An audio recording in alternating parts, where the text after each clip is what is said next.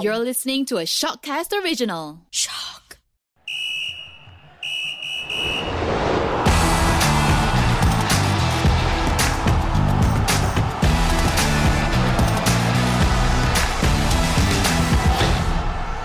Hello and welcome to the Podball Sportscast, the podcast that likes to yell avast. I've been watching too many pirate movies. Today we have Karami Kamil What's up, guys? and Nicholas John, R. namely the Ruud Van Nistelrooy and Wayne Rooney of the podcast. I am Cleberson. He's a World Cup winner, you know. That is so rich. Match day seven of the Premier League happened at the weekend. The biggest game was uh, Liverpool v Man City. Uh, Liverpool went in front twice, only to concede just minutes after each goal. At the end, uh, it was a two-all draw. Karam, you said you hoped it wasn't a goalless draw, and uh, you got your wish. Yes, Faisal, I think this is the first wish that has been granted for a couple of years for me. Uh, it's been that long. Uh, it was a great match, though, uh, end-to-end match, entertaining. It was fast-paced. Uh, there were goals galore. There were some quality goals, especially the Mo Salah's goal.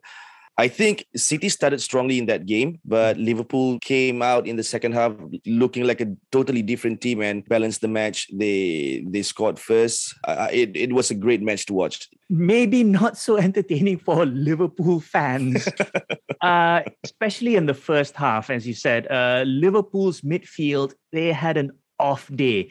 Henderson wasn't at his best. Neither was Fabinho.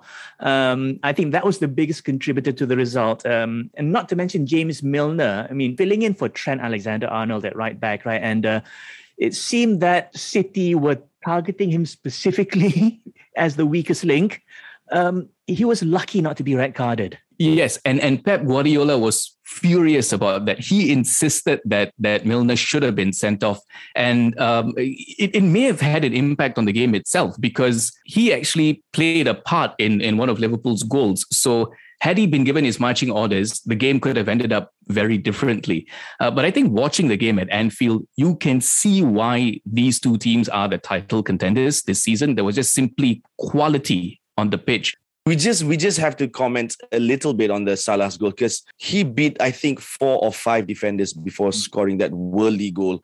He was just unplayable, I think, uh, against City last night. Like Klopp said, Klopp said, I, I think that goal will be remembered, will be talked about for the next five or six decades. So, uh, unlike his name, Salah is doing much thing right, I guess. And I think based on current form, Salah has to be one of one of the best, if not the best strikers in Europe at the moment, based on, on how he's been been performing uh, this season. And he's already shown what he's capable of doing. So I think that Liverpool should do whatever it takes to make sure that they don't lose him at the end of the season because his contract extension is not signed yet. And after what he's shown so far, I, I think teams will be lining up to sign him. So as it stands, Liverpool are second in the table, one point above City. At the top of the table are Chelsea, who beat Southampton 3 1.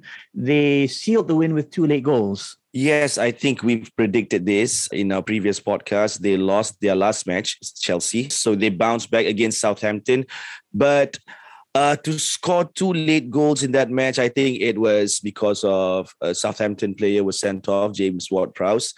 Uh, I would have liked to see Chelsea seal the match earlier, but nonetheless, it's still three points and they are top of the table, still being one of the contenders this season. Yeah, and it's good to see Timo Werner scoring again. I mean, how many years has he not scored? right? Yeah. right? I can't remember the last time he Yeah. scored. And, and and and like we said before, if Chelsea are going to be title contenders in matches where Romelu Lukaku has a quiet game, which he did against Southampton, uh, it's crucial that the other strikers sort of like step in and and, and do their part. And, and that's what we are seeing uh, at Chelsea at the moment. So that's quite encouraging as well. And I've read it somewhere that Werner has the most goals disallowed by VAR for a striker. I, I, I can't remember the figure, but the, the stats was crazy. I think he was he's just un, unlucky at Chelsea at the moment. All right. Manchester United, one all draw with Everton. Uh, Red Devils are now winless in three Premier League games. what else needs to be said, guys? Another underwhelming performance by United. Okay, to, to be fair though, this was a bit of an improvement from their uh, performance during the defeat to Villa, but still, you you just feel that they're not doing enough. I uh, know if they want to be title contenders, and as the day goes by, I'm guessing all of us are getting closer and closer to joining the Ole out camp. Not um, me. I'm Ole in. You're Ole in. well, because you're a Liverpool supporter. But the, but the thing is, you know, the more United continue like this, the more people are going to make noise for Ole to be sacked, and eventually, you know, they're going to get their wish. I think. I agree with you, Nick, because I think uh, United started the game really, really well. They they dominated in the first 20 or 30 minutes of, of the first half. But unfortunately, Villa was very, very resi- uh, Villa, Villa, blah. But unfortunately, Everton was very resilient. Uh, they managed to to keep United at bay until your favorite player, Nick, Anthony Martial, scored. it was a good goal, though, you have to admit.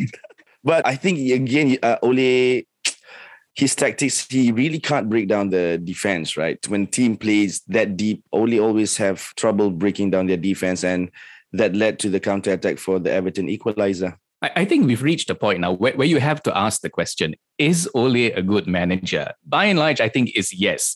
But is he the right manager for a club like Man United, a club where the board and the supporters demand Premier League and Champions League titles? I personally don't think that he has done enough to be kept on, not not for the long term, because he joined, I think, what, in, in December 2018, if I'm not mistaken. We're already approaching December 2021. So he's coming up to three years at the club and what has he won? You know, not even the League Cup. So how much more time does he does he need there? What you guys are feeling right now, right? This is exactly what Liverpool went through for the past 30 years. So Yeah, so we, we, we've got another, what, 28 years of pain before things look better again. Hopefully, it'll be another 30 years.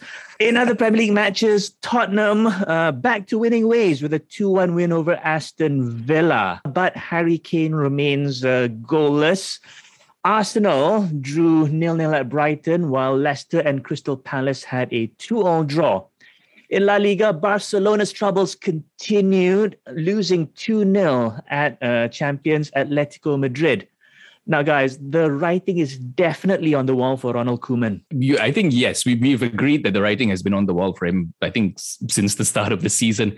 But it's just a matter of when he's going to actually get the sack. Uh, Barca have come out and and you know given him the the dreaded vote of confidence, which doesn't mean much like this day and age. Uh, but like we've mentioned on the show before, I think with Barca, it's just a matter of can they afford to sack him and is there any, a, a, suitable replacement to bring in? Yes, Nick, and I don't think it's all sad and gloomy for Koeman because I think he might have company if he's being sacked. Ole might accompany him for a couple of drinks later on. It was also a bad day for Real Madrid. They lost uh, 2 1 to Espanyol, and this comes off their uh, shock Champions League defeat. So, uh, misery loves company in La Liga. Real did not play well. I think this is one of their worst performance ever. Ancelotti admitted that uh, they went 2 0 down before Benzema scored, just to give a lifeline, but it didn't materialize. But no worries to Real Madrid. It might be just a blip because they're still top of the table, and uh, we don't need to see another Barcelona or another Manchester United in La Liga. Oh man, I have to check my blood pressure. There was so much salt in that comment. it was quite harsh. Okay, moving on to uh, badminton, guys. Uh, we had the Sudirman Cup. Malaysia defeated Indonesia in the quarterfinals, but their campaign ended in the semis, losing to uh, Japan. Again to be honest, I think it was a great, great performance by the Malaysians. It was a very, very young squad. When was the last time that we've seen a great women's double or a women's single played for our country, right? So it's been quite a while. And I think Eskisona, Pearly Tan, and Emtina played well. They went all the way with the Olympic champions from Indonesia. And it is the first time that Malaysia beat Indonesia in the Sudirman Cup. So that is actually a major feat in itself. But losing against the Japanese, I don't think they deserve any criticism because it was a gruesome battle against the Indonesian team. I'm pretty sure most of the players are tired. We actually exceeded our expectations because uh, the the target was to reach the quarterfinals, and then we beat Indonesia to advance to the semis. I think it's a repeat of the, our best performance in 2009. So things are looking good for our badminton team. And I think we also cannot overemphasize how young this team is. I mean, yes, we've got players like DZGI in there, but then uh, Kisona, Pearly, and Tina and all that are, are you know only just sort of like beginning their their top level career. So to see them get a result like this overall in the tournament is very encouraging to see. And, and that was the initial plan, you know, send out the young shuttlers so that they can gain exposure and experience. And based on what they've shown so far, like you said, Karam, you know, I think the, the future looks very bright for, for Malaysian badminton. And I just hope that um, BAM produce more youngsters like this and give them more experience, more exposure on international level so that we can keep producing players for our badminton team, not just like, like we did with Chong Wei or Hafiz Hashim or Roslin Hashim that we just hang on to that one player for what more than a decade before we need to find another replacement for them. So I just hope that this plan continues by BM. Uh, with that, China emerged as the winners, beating Japan in the final. Uh, moving on, the Thomas and Uber Cups, they kick off this weekend in the Danish city of Aarhus, in the middle of the street. Aarhus. Oh, good lord. You're showing your age again, aren't you? Karam, this will be another chance for the uh, youngsters to shine. Uh, sure, definitely. I'm and I'm looking forward for Pearly Tan and Emtina to perform again. As Kisona, I think she lost two straight games in the in the Sudirman Cup. I hope she bounced back. It's not going to be easy. They're going to be facing Denmark this Saturday, and then the next day they'll be facing China. So it's an uphill battle, but to the to, to all the badminton fans, just bear in mind one thing that these players are so so young. The Sudirman Cup is their first like real international tournament, real big tournament. So give them chance to grow. And I'm pretty sure that they'll be good uh, in the coming years. Also happening this week is the Indian Wells Tennis Open. Lots of big names there, lots of big names absent. So it'll be interesting to see what happens. Also, there's the international break. Uh, Ugh, yeah, right. What are we going to talk about next week, right? we can always talk about, about Ole. International break. Ole may finally be out by then. You never know.